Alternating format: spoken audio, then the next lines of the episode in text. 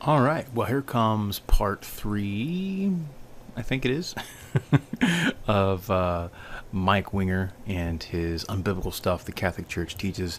Uh, today, we're going to at least start by talking about confession. Um, so it's exciting to see where this is going to go. Uh, I'm going to go ahead and just hit play, and again, we'll tackle this uh, piece by piece like we've been doing. Here we go. The second sacrament, the second means of grace is called penance. P-E-N-A-N-C-E, penance. Penance, you might think of it as going to confession. Going to confession, you go to a priest and you explain your For the record, it actually has multiple names. In fact, a number of the sacraments have multiple names that kind of emphasize different aspects of them. So uh, most people are actually familiar with this sacrament being called the sacrament of confession, um, because of course it involves confessing your sins. Uh, also, the sacrament of reconciliation, because it involves being reconciled to God. Um, if you watched my video on sacramental economy, and we talked about how you know you can turn away from God and then be righted again towards God through confession of sins and reconciliation. And of course, it's also sometimes called the sacrament of penance. Um, that's actually probably the least common name for it um, because usually the priest will assign you some form of penance, and penance is something that we undertake in order to um, better be able to show our contriteness for our uh, our sins. I imagine he's going to emphasize that particular term because the word penance itself seems to imply uh, works on our part, and of course, the idea of works is generally speaking um, a reprobate, abhorrent, verboten, whatever you want to call it, um, from his perspective. Anyway, let's see what he has to say. your sins, and this deals with two different kinds of sins, venial and mortal sins. Venial sins are the sins that you have to pay for, but you're still saved. But I gotta pay. I gotta pay for what I did here and there. See, he's already kind of missing the point, right? Um, you do have to pay in a sense, and, and Jesus uses this exact this exact wording in Luke 12. I have a whole thing on this channel already about how Jesus himself teaches purgatory, and he speaks about um, you know being thrown into prison and having to pay to the last penny before you're out, and he does this in the context of an eschatological or end times um, sort of a a parable, right? Uh, but it's also more about us growing in holiness and not being attached to sin, because again, nothing unclean enters heaven, and in this life we die attached to sin. We die imperfected, even though Jesus says, Be perfect as the Father is perfect, right? But it's John, right? In his first epistle, John 5, where he gives us this wording. He says, Not, you know, although we know the wages of sin is death, not all sin is deadly. Not all sin is mortal. And that just simply tells us, you know, there are some sins that are grave sins that kill the grace of God, the life of charity in our soul. And there's some that simply damage us, and we should cease uh, both. we should strive to cease both. Anyway. And I gotta pay for it not only just in this life, but in the next life, in, in purgatory, in that location. We'll talk more about that in a little bit. Mortal sins are sins which, if you commit, you actually lose grace and you lose your salvation at the moment you commit a mortal sin, according to Catholicism. And then you go It's because you've turned yourself away from God completely. And if you step into eternity completely turned from God, you step into eternity most likely locked in that position. Go to the priest and you say, hey, you know, bless me, Father, for I have sinned. It's been this long since my last confession. I've committed venial sins. This is them. This is what they were. This is how many times. Or I committed mortal sin. This is the mortal sin. Here's how many times I did it. Da da da. And then uh, penance involves this. You have to be contrite. You have to have contrition or humility or you know, sort of like a sorrow over sin. You have to have confession to a priest. It's got to be to a priest. Confession to someone else doesn't count. Uh, only the only priests can dispense the sacrament of confession, and that's because that's how Jesus lays it out in Scripture. In John 20, uh, 21, he gives the ministry of reconciliation to the apostles when he says, Whoever sins you forgive are forgiven, whoever sins you retain are retained. He's speaking specifically to his apostles. And then later on in uh, in James, we actually hear about uh, confessing sins to one another, but he's writing to the leaders of the church. He's writing to the episcopoi and the presbyteroi, the bishops and the priests. Um, though we should always also confess our sins daily to God in prayer and to each other. If I harm you, I should confess to you. I'm sorry. I harmed you. I did something I shouldn't do. But Jesus gives us the sacraments again as conduits of grace. They're given to us by a God who knows us and knows what we need, and that's why he gives them to us. Uh, and in fact, sacrament of penance, reconciliation, confession, it's my favorite sacrament. Um, I mean, I'm married, uh, so I enjoy that sacrament quite a bit as well. um, but it is. Uh, it's, it's one that I try and frequent on almost a weekly or bi-weekly basis. So you know, once a, once or twice a month at least, um, if not three or four times a month, I try to make a confession. I live right next door to a um, to a Benedictine abbey, and so they have confession available every single day uh, at various times during the day, which is a real blessing. Uh, obviously, in a lot of places, unfortunately, uh, you know, confession's available usually like on a Saturday afternoon before the evening, the vigil mass or, or whatever. Uh, and I do wish that it was available more widely uh, in the church and people would take more advantage of it. Um, I think it's one of the things we really need. Anyway, let's keep listening to Mike. The church, according to Roman Catholicism, has the power to forgive. Only the church does. That's why you've got to go to the priest only the church has the power to dispense the sacrament because that's how Jesus set it up. Now, Jesus is my high priest I go directly to, in Roman Catholicism, I, I have all these in-betweens. Uh, it, it's, a, it's a religion full of mediators. People get in between you and Jesus. and so you go to this guy and you confess your sins, and here's the theology in Rome. I'm just going to summarize it for you. In Roman teaching, there's something called the treasury of merit. And I want you to imagine, if you can, a giant bank vault full of good works. And the good works are Jesus' good works, Mary's good works, and then thirdly, the works of the, the good works of the saints, not of all Christians, just specifically the, like the canonized saints. Their good works. And that's like locked up and secured. And the only way to access this treasury of merit is through the keys that the Catholic Church has, the keys of the kingdom in Matthew 16.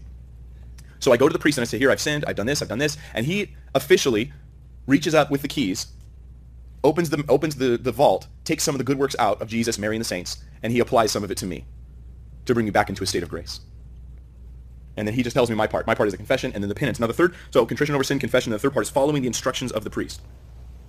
Following the instructions of the priest. Typically, this involves praying like 10 Our Fathers or 10 Hail Marys. Um, praying the Rosary is a work. It merits grace. Praying the Rosary every day is going to try to help keep you out of purgatory.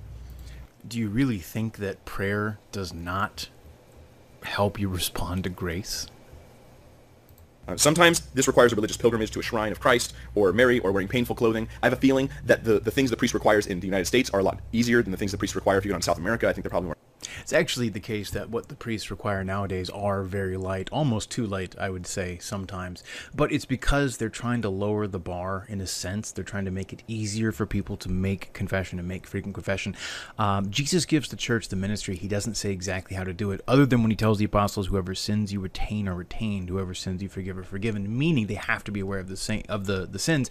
Meaning there has to be an oral confession uh, that that that takes place, but the actual rubric of how confession happens has changed over the years. That's what we call the lowercase t tradition, as opposed to the capital T's. Right, the capital T tradition is that confession is a sacrament and that it exists. The lowercase t is this is how we do confession these days. In fact, it was uh, a few hundred years later.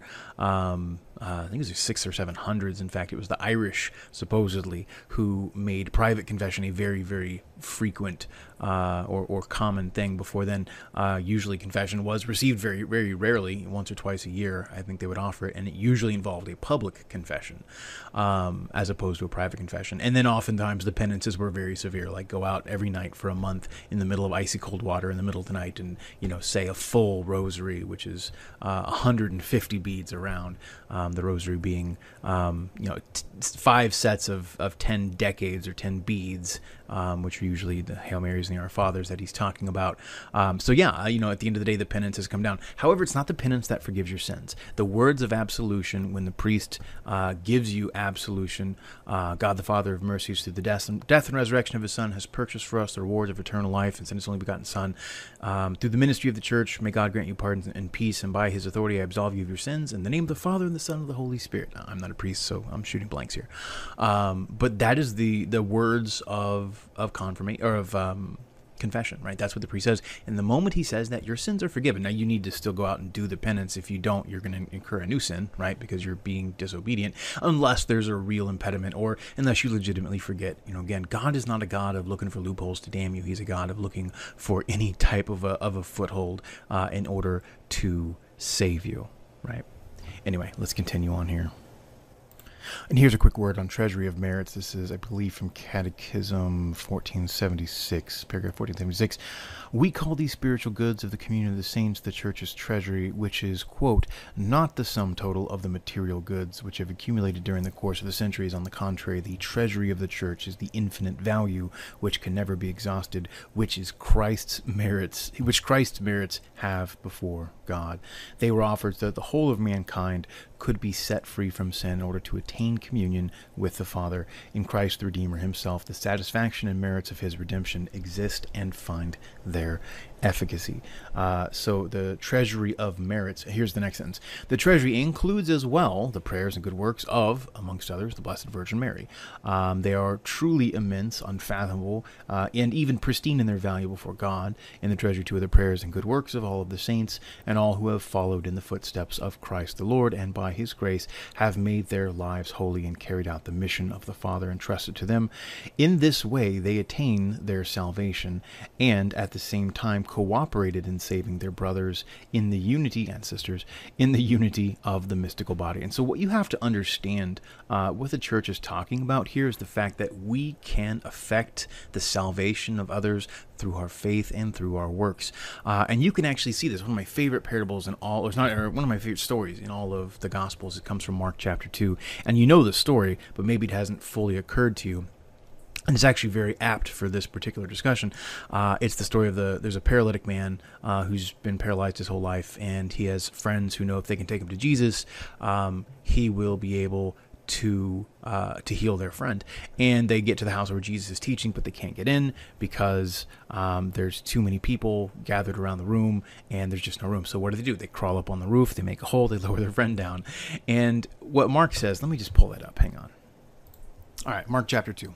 And when he returned to Capernaum after some days, it was reported that he was at home, and many were gathered together, so that there was no longer room for them, even about the door. And he was preaching the word to them. And they came, bringing him a paralytic carried by four men. And when they could not get near him because of the crowd, they removed the roof above. And when they had made an opening, they let down the pallet on which the paralytic lay. And when Jesus saw their faith, when Jesus saw their faith, he said to the paralytic, My son, your sins are forgiven. Now the scribes and the Pharisees, the scribes were sitting there uh, and they're questioning in their hearts, why does this man speak thus? It's blasphemy. Who can forgive sins but God alone? And immediately Jesus perceived in his spirit that they questioned within themselves and said to them, Why do you question thus in your hearts? Which is easier to say to the paralytic, Your sins are forgiven, or rise, pick up your mat or your pallet, and walk? But that you may know that the Son of Man has authority to forgive sins on earth. He says to the paralytic, I say to you, rise, take up your pallet, and go home. And he rose and immediately took up the pallet and went out before them, so that all were amazed and glorified God, saying, We've never seen anything like this. I love this story for a whole bunch of different reasons. Jesus, of course, uses that, that term for himself, the Son of Man, but it emphasizes the fact that he is a man. He is fully human. And the Son of Man uh, has authority to forgive sins. And in fact, again, at the end of his ministry, he's going to give that authority explicitly to his apostles. But I also love the fact that it says, when he saw their faith, he sees the faith of the people bringing him the paralytic. He then says to the paralytic, My son, your sins are forgiven. So the sons of the paralytic are forgiven because of the works and the faith of those who brought him to Jesus. This is something that's really hard to account for uh, under most Protestant understandings of Scripture, but is in fact a very Catholic thing. It's the same reason why Paul in, in 1 Corinthians 7 uh, recommends a believing spouse stay with their unbelieving spouse because the unbelieving spouse and the children are made holy through the believing spouse in some real uh, in some real way, right? Um, you can see this in, in a couple other places as well in Scripture. But anyway, the, the point is the body of Christ is one. We are all the members of the body. And so all that we do, all the good that we do together, all the prayer that we do together affects all of us. That's one of the reasons why prayer to the saints uh, and even praying for each other is important, right? We know that God knows what we need before we ask, so it should be almost unnecessary that I should even need to ask God, let alone ask somebody else to pray on my behalf. But we do that, and we see that Paul does this. I mean, this is the biblical model, right? Why? Because it's good for us. Because it strengthens us in the body of Christ. And so too uh, the process of confession. Uh, confession strengthens us in the body. Um, I'm told this is a possibly apocryphal story. But um, Sigmund Freud, the father of modern psychoanalysis, and purportedly he had noticed that amongst the people he would see um, for for psychotherapy, he said that the Catholics were the ones who were better adjusted. He, he was atheist; he didn't have a belief in God, but he thought that the Catholics were doing something that was making them um, less neurotic, for lack of a better term. And what he determined it was was confession. And he said there must be something to this process of coming in and talking to somebody and you know airing your grievances more or less. And in fact, the very process of psychoanalysis was was was modeled on the practice of confession, right? Now, that's not a proof uh, one way or the other for anything. It's just very, very interesting that he saw the the benefit that Catholics received in receiving the the sacrament of confession, and he modeled modern psychoanalysis um, on that method, right? Sitting down and talking to someone. Now, obviously, talking to your therapist is not at all the same thing as uh, confessing your sins to a priest who has been ordained by someone who's been ordained by someone who's been ordained by someone da, da, da, who's been ordained uh, by Christ and one of his apostles, right? Uh, so that's a very, very different thing. But it shows that, that Jesus, the divine physician, understands that we need certain things, right? We need to hear the words, I, you're forgiven, right? And we need to own our sin. You know, we still struggle in this life with sin and we need to own it.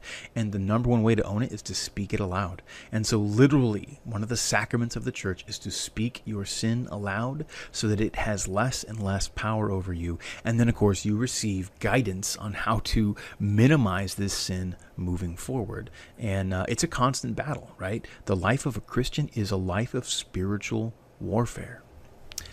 Anyway, back to Pastor Mike more strict and ask for more, just because we're more of an individualistic and lazy culture. so they don't want to put too much on us, I guess.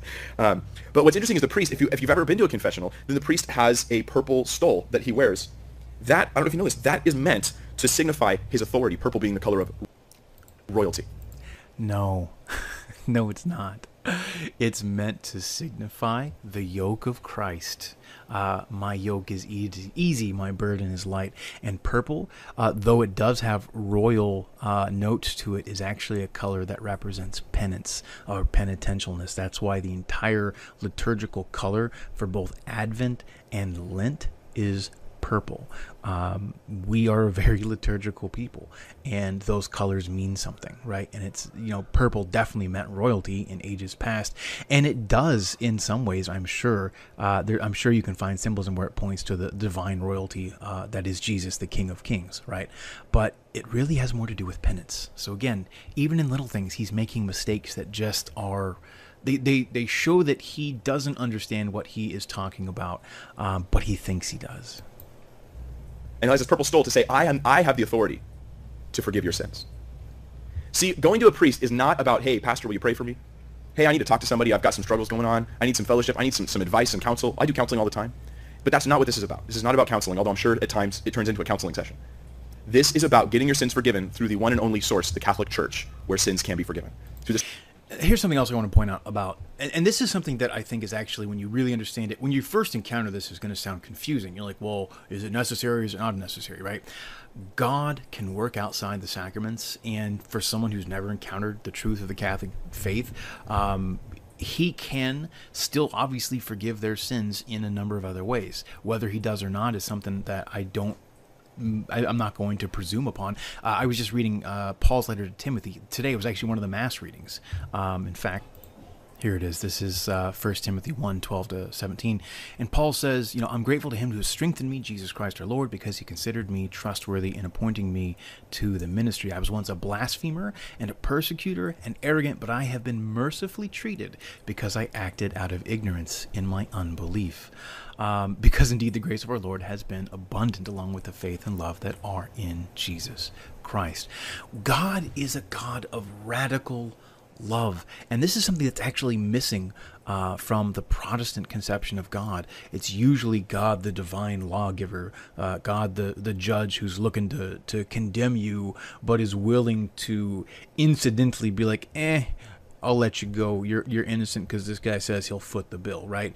And that's such a uh, an impoverished way of viewing the sacrifice and atonement of Christ, and it's usually followed with the idea that well, once you've had righteousness imputed to you, you can never lose it again, and that clearly flies in the face of Scripture. I'm going to have a whole video about that coming up about whether or not you can lose your salvation because you certainly can. Uh, the Scriptures are replete with examples uh, that suggest you can lose your salvation, um, and in fact it is it is quite heretical to teach otherwise and dangerous, right? It, it teaches other people go ahead and sin, uh, and you can find the reformers. In fact, let me just pull something up. So Martin Luther says, "Be a sinner and sin, sin boldly, but believe and rejoice in Christ even more boldly, for He is victorious over sin, death, and the world. No sin will separate us from the Lamb, even though we commit fornication and murder a thousand times a day." Think about that, really, right? Think about what that what that says, right?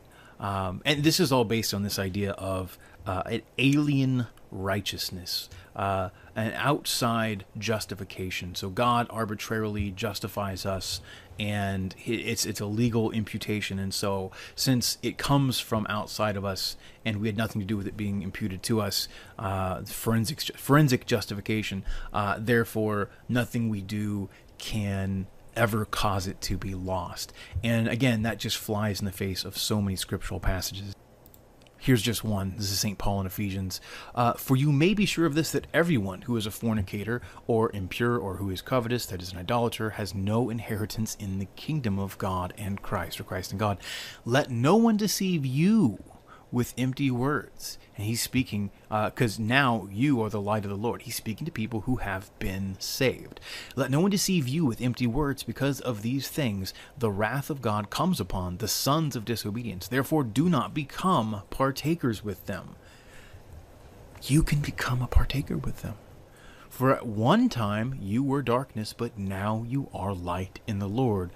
Walk as children of the light, for the fruit of light is found in all that is good and right and true, and try to discern what is pleasing to the Lord. Take no part in the unfruitful works of darkness, but instead expose them, right? why even admonish a Christian at all? Why not just say, "Hey, did you believe in Jesus? You're good to go. You know, go go tell the people to believe in Jesus."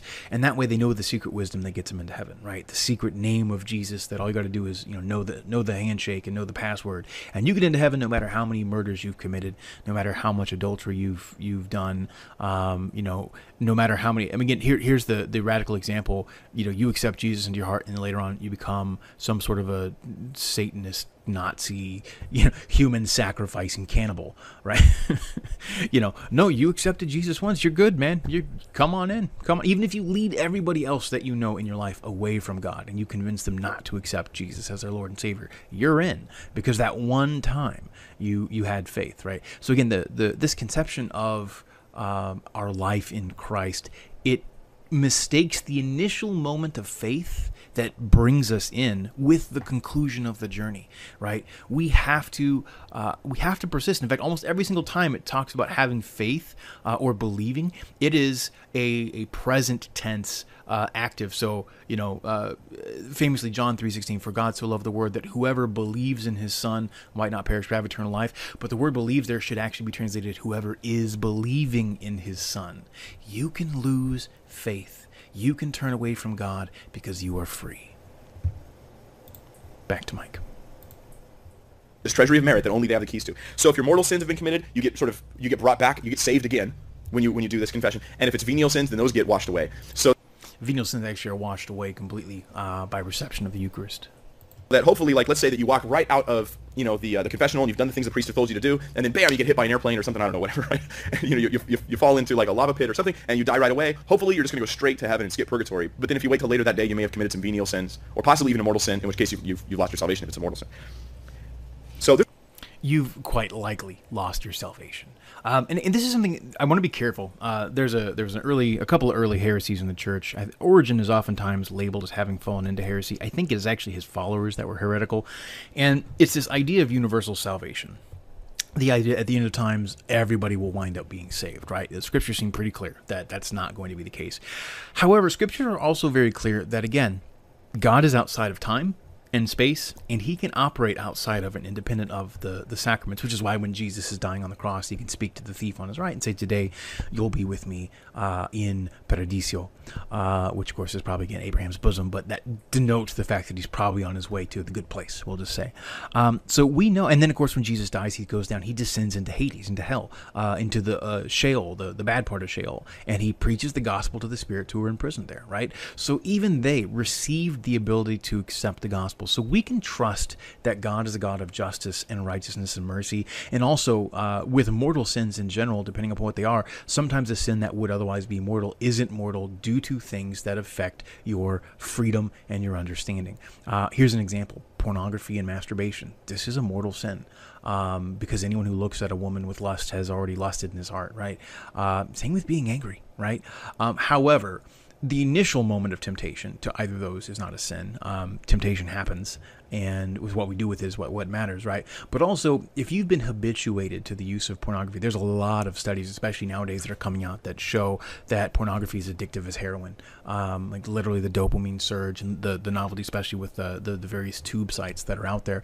Um, you know, this is a this is a big problem in the church. This is a big problem in in society in general. And of course, uh, I lean libertarian lots of things, and so it's really, really hard for me. Like, well, people shouldn't make this, but it's it's really showing itself to be a toxic cancer on society. But the point being, if through years of habituation, maybe even through exposure as a kid, you know, uh, sexual molestation, uh, sexual abuse, you know, you can you can have different psychological issues, psychological problems that may diminish, at the very least, your culpability or the freedom. You may be acting more under a compulsion, and it's still something that you should fight with all your heart. Um, make it public as much as you can, right? Use. Uh, um, the, you know the Covenant Eyes or Qustodio or one of those softwares that you know is a is a filter on your device. If you have children, make sure you have those installed in your in your house. I need to get those on my devices in my house right now because um, you want to protect them. But at the end of the day, um, we trust God as a just and merciful God and there's so much more going into it than just being like, well, you committed a mortal sin after going to confession, right? Uh, there is so much more than that. That's just kind of a very simplified view. Uh, but the truth of it is, yeah, if you have turned away from God and then you step into eternity, you've turned away from God, stepped into eternity, and it doesn't look promising for you. There's a problem with this. In fact, there's several that probably have already occurred to you. In fact, in fact, for Bible-believing Christians, just hearing the theology of the Catholic Church is enough to get you to go, yeah, that's just wow, that's weird. That's so it's only weird because you've never encountered it and you've encountered a false doctrine that tells you that once you believe one time, you're saved forever and nothing you do can affect that. And what should sound weird is the words of someone like Martin Luther that we just read. Not what I read in the Bible. There is no Roman Catholic priesthood in the Bible. It just doesn't exist. You never. Yes, yes, it does. Yes, it really, really does. There are bishops, there are priests, there are deacons, there are even religious uh, or, or, or, marital restrictions placed on them. The, the, the bishop must be the husband of one wife. Uh, and there wasn't a problem with polygamy or polyamory in the early church. So when Paul says that the bishop must be the husband of one wife, he's putting a limit on the number of times a bishop can, can remarry. He can't remarry um, as opposed to other people, where Paul very clearly says uh, that remarriage is possible for most people. Um, and in fact, you can see this uh, this notion of um, you know a, a, vow of celibacy in the new in the in the early church. Obviously, Jesus himself was celibate. He speaks very highly of celibacy. You know, he says, you know, if you can make yourself or accept being a eunuch for the kingdom, not necessarily actually snip snip, but just living the life, a, a non-sexual life, that's a higher calling. Paul himself uh, says explicitly that he wishes everyone was as he is, uh, living celibate, but he understands most people can't bear that. And Jesus says the same thing. But Paul also talks about, I, I think I've said this already uh, in a previous video. He talks about an order of widows widows.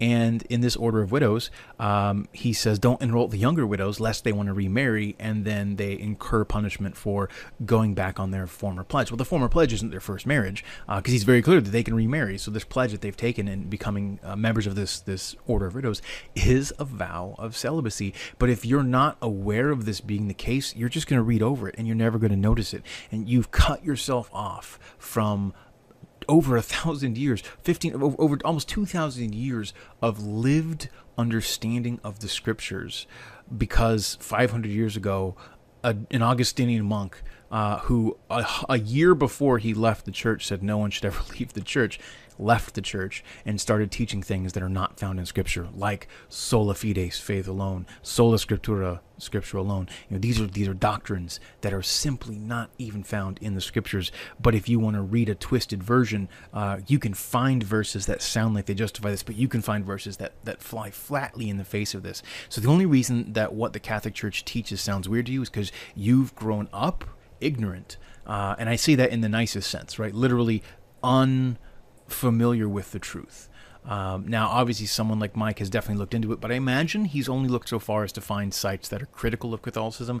I doubt he's really sat down and listened uh, to an honest defense of Catholicism because all of the things he presents in this, almost without a single uh, failing, nearly every single thing he presents in this is a misconstrual of what the church teaches. Not he's setting up straw men in in debate in logic.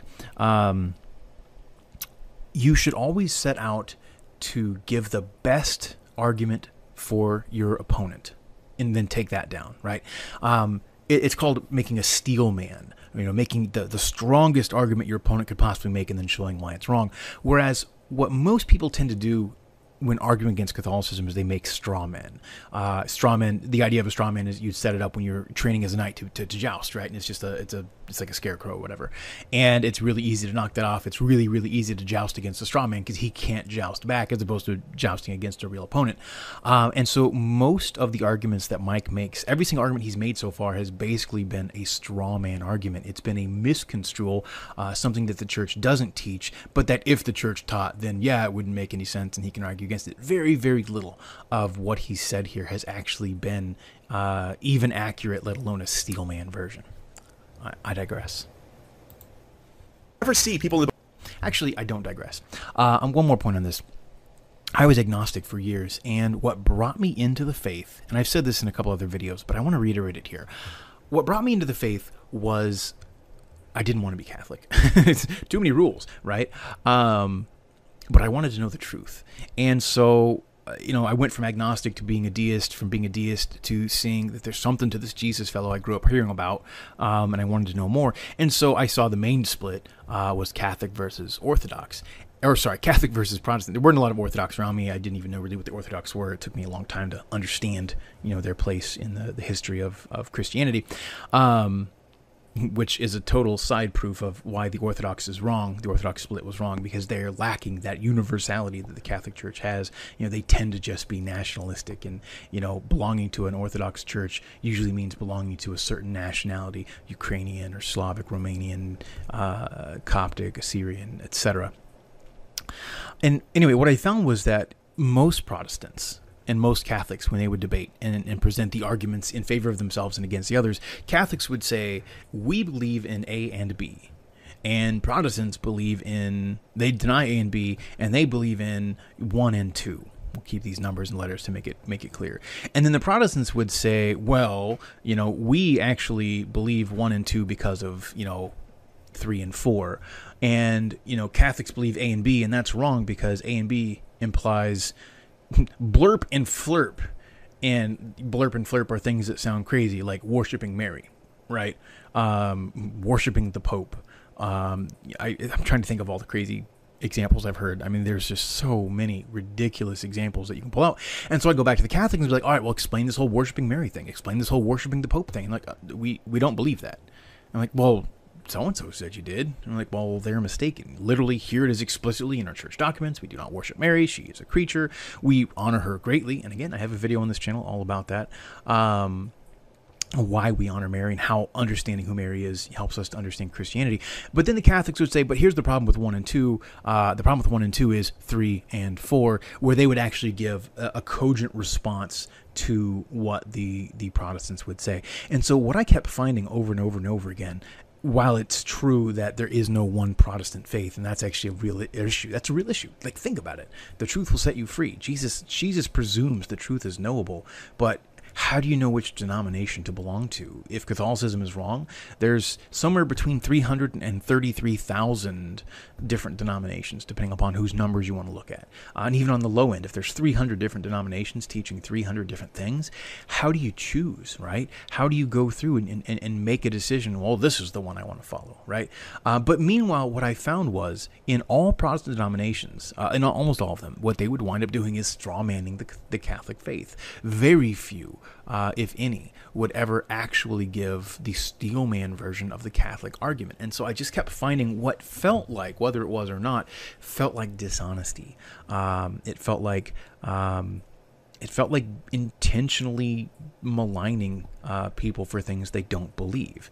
Um, be like if I if I you know talked to Pastor Mike and said, "Well, why do you guys worship the Bible?" right? Uh, or why do you guys, just to be, you know, completely ridiculous, why do you guys, um, why do you worship the Easter Bunny?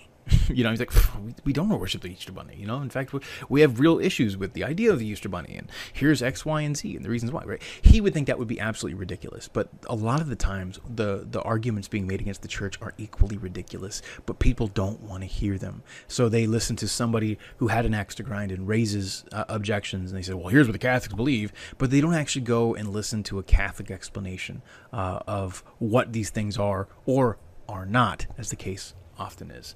And that's one of the things that led me to Catholicism is it seemed more intellectually honest, to be quite honest. The Book of Acts, going to a priest and confessing their sins. We are all priests. But we do see that. We see it in James, and we see it in, in the early church, uh, and we see it in, in John 20, right? Jesus Jesus says to the apostles, he, he appears to the eleven, and he breathes on them. He says, he says, "As the Father sent me, so I send you." How did the Father send Jesus? The ministry of reconciliation.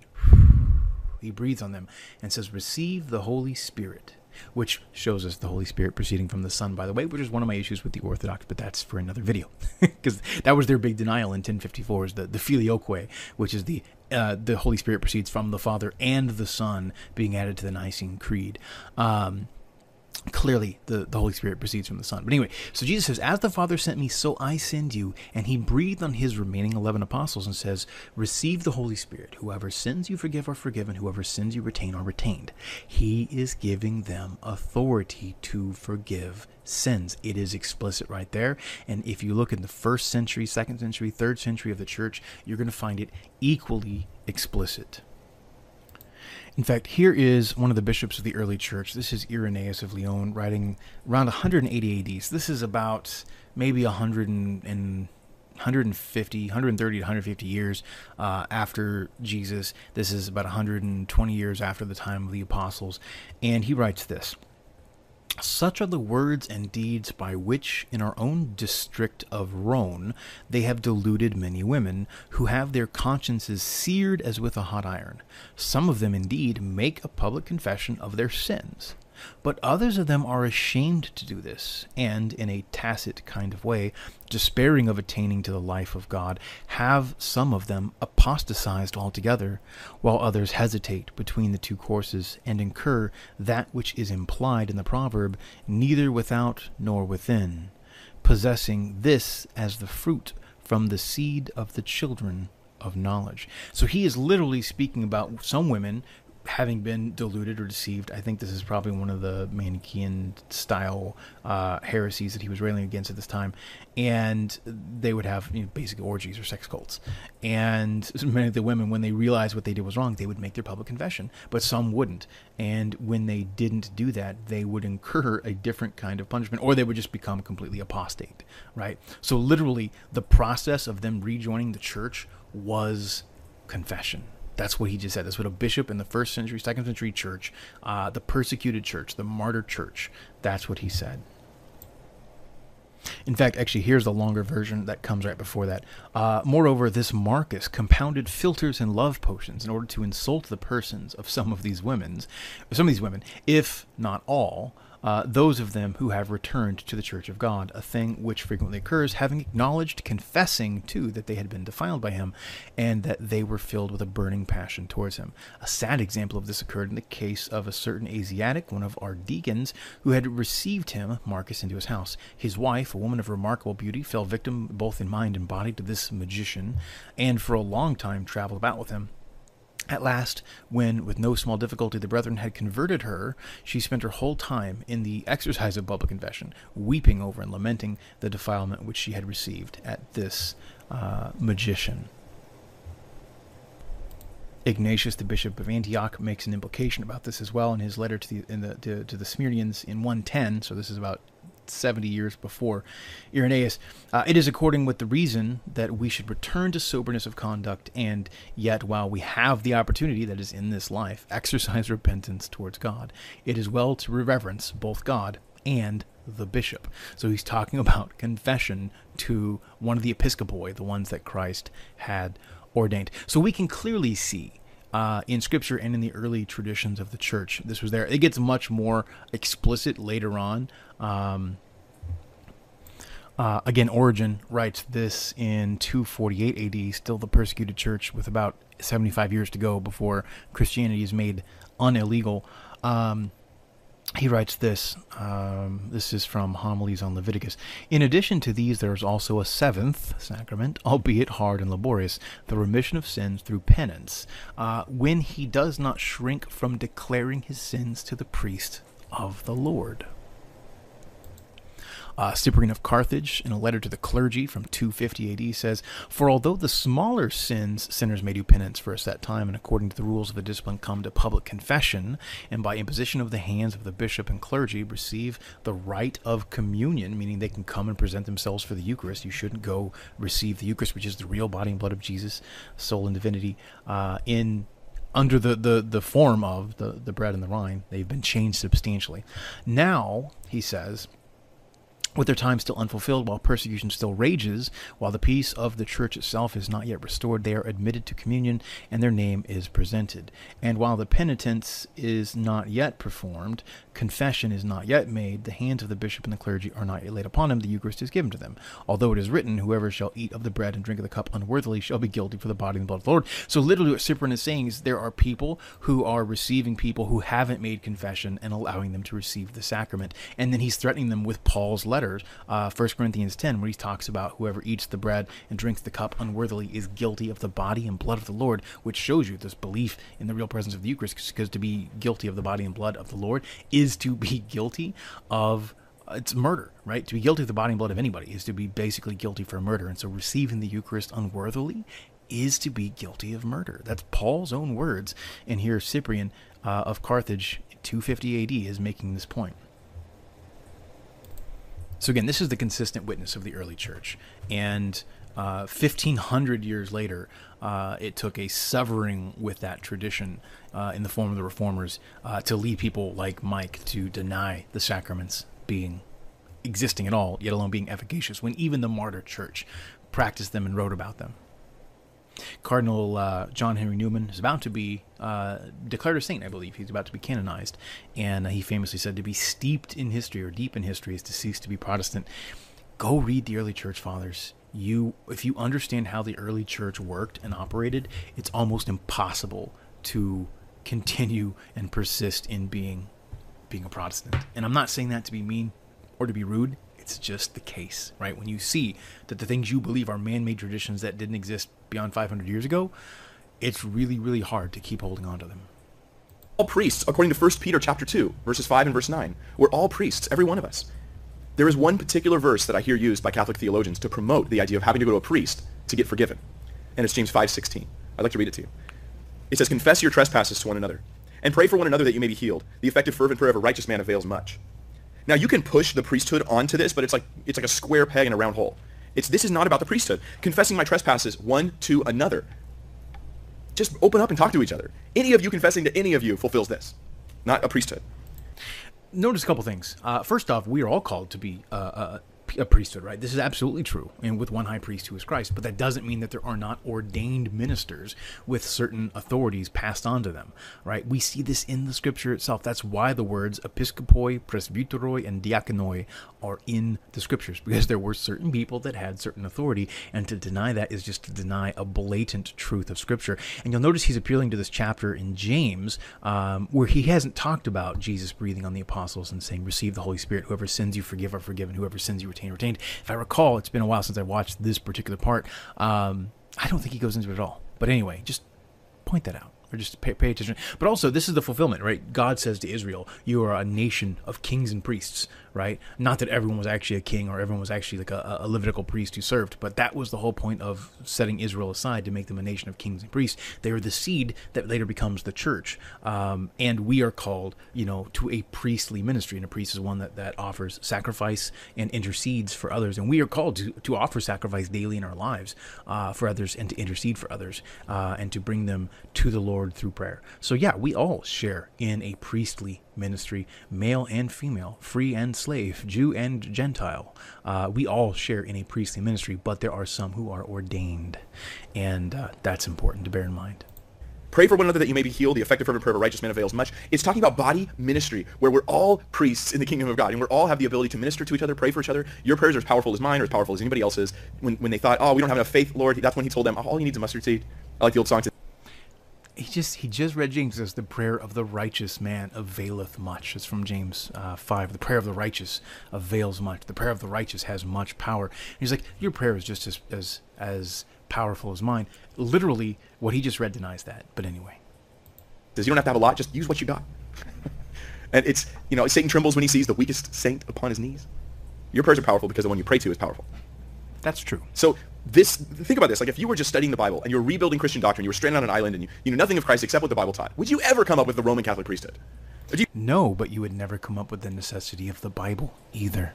Because one of the things the bible doesn't tell you and i have a whole video about this about canonical sufficiency the bible never tells you that you need to have uh, particularly the new testament right? Uh, Jesus never says write anything. Uh, when he's ascending up into heaven, he doesn't yell down a list of books to look out for. Paul doesn't pen a table of contents, either Peter or John or James or Mark or Luke or, or, or Jude or anybody else, right? Um, but we have it. And many of those books never make a claim of being inspired, but you accept them as being inspired because you're accepting the authority of the tradition passed down to you by the church. And either that authority was infallible, in which case the church is who she says she is, or it's not infallible, in which case the New Testament, at the very least, uh, and the Old Testament most likely, is at best good spiritual reading because it doesn't matter if you know that all scripture is inspired by God. If you can't subsequently answer the question, is is this scripture, you got nothing, right? You can know, and I give this example. If you can know that every genus uh, of this type of mushroom is deadly, that doesn't tell you anything of use if you can't identify is this particular mushroom in that genus. is it safe to eat or is it not? If you can't answer the question of if it belongs to that genus, then you can't know you know, in this case, whether the mushroom is, is poisonous or not. And in the same sense, you can't know what books belong in Scripture. That depends utterly on the church. And I'm amazed, I am amazed at how many mental gymnastics people can use to get around this. They come up with all sorts of different ideas about, um, well, we can see that things were used. I was just listening to somebody earlier today and like, well, you know, the, the four Gospels were written in the first century. So they're very, very close to the time of Christ. So that tells us they're reliable. You know what wasn't written around the time of what it talks about? Genesis. Genesis is written purportedly by Moses, it's part of the books of Moses, and it seems to span thousands of years of history, potentially, uh, depending on how you want to reckon all the days and everything else, and whether or not there's a little bit of symbolism and allegory being used in there, whether it's completely literal. I'm not going to get into that question right now. But bear in mind, Genesis. Eh, Leviticus, or sorry, Exodus is the beginning of the life of Moses, and you know it's written. the The five books, the Torah, the Pentateuch, are written purportedly by Moses. The, the, they're called the books of Moses, and they're written well after the fact. So that's not even a good criteria. And that's one of the better criteria that people offer is was it written near the time? Because obviously if the Holy Spirit wants to inspire somebody, the Holy Spirit can inspire anybody anytime, anywhere. Uh, if the, the Torah is inspired uh, and is the infallible, inerrant word of God, uh, then it doesn't matter that the first book was written many, many, many years before uh, it was written, uh, or, it was written many, many years after the, the events that, that took place in it. So anyway. You read James 5.16, confess your trespasses to one another and pray for one another that you may be healed. The effective fervent prayer of a righteous man avails much. Obviously, this means we have to get purple stoles. You got to get like a little box that you go into, and you have to say what you've done to the priest. And if it's a venial sin, and you know that'll get dealt with as a mortal sin, you'll get saved again. And then you never would come up with this stuff. This is clearly extra biblical. Except it's not. It's not. And I gave you some of the biblical passages. I can give you more, and I can give you historical passages. But the Bible doesn't exist in a vacuum, and he wants to presume that it does. According to the book of Hebrews, and I strongly encourage reading it if, if this is a challenging concept for you at all, Hebrews we go straight to God through Jesus. That's in the story. We go straight to God through Jesus. Do not let anyone get between you and God. I don't really have a problem with that, but Jesus himself gives us the apostles, and the apostles give us the episcopoi and the presbyteroi, and Jesus gives them, the sons of men, the authority to forgive sins. So you are simply taking what Jesus gave us and saying, eh, I don't want that. And that's what I find really frustrating about Protestantism, and this is where I'm going to keep getting on my soapbox. This is already almost an hour long video. I'm sorry about that. Um, but seriously, uh, Jesus says stuff all the time. You know, this is my body, this is my blood, and I'm sure he's going to talk about the Eucharist. I think next. Um, and Protestants like, yeah, he didn't mean that though, right? you know, we, we see Paul, we see Peter talk about losing salvation. Like, oh, they didn't mean that though. Like, it's always about their private interpretation of Scripture, and and Scripture itself. Peter has something very, very particular to say about private interpretation. No prophecy of Scripture came about via private interpretation or private revelation, and so it's not a matter of private interpretation, right? It doesn't mean you can't read it and understand it on your own. That certainly is actually a good thing to do. But what is the opposite of private? Public. So ultimately, the the interpretation of scripture should be a public matter and that public matter comes from the church that Jesus very visibly gives us all over the gospels and the New Testament and the church that existed before uh, the the the New Testament was written and that authored the New Testament and protected and compiled and ultimately gave us the canon of the New Testament. Because there is no one between you and God. So anyone who tries to squeeze in there is an imposter now the third, the third uh, sacrament, the third way of getting grace. All right, we're going to stop there actually because this is a 50 minute long video and I'm running out of time. Um, I'm going to go into this here. Obviously, we made it. This is the longest video we've done yet. I think we went almost eight minutes straight uh, through Mike's video, so we're now at 16 minutes and 21 seconds. Um, let me know your thoughts. You know, share down below. Uh, give me comments. Give me uh, feedback. Let me know if you have any questions. Um, obviously, like, share, subscribe. That always helps uh, me keep doing what it is that I'm doing. And uh, that being the case, I'm going to go ahead and end this video here. But God bless you guys, and uh, I wish you the best. And be on the lookout for part four of this coming uh, probably in the next week or so. God bless.